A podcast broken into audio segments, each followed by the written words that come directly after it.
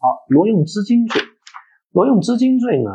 它呢侵犯的是财物的使用权啊，所以它包括三种类型啊，一种是超期未还型，一种是盈利活动型，一种呢是非法活动型。这个呢，我们在讲挪用公款会给大家具体介绍，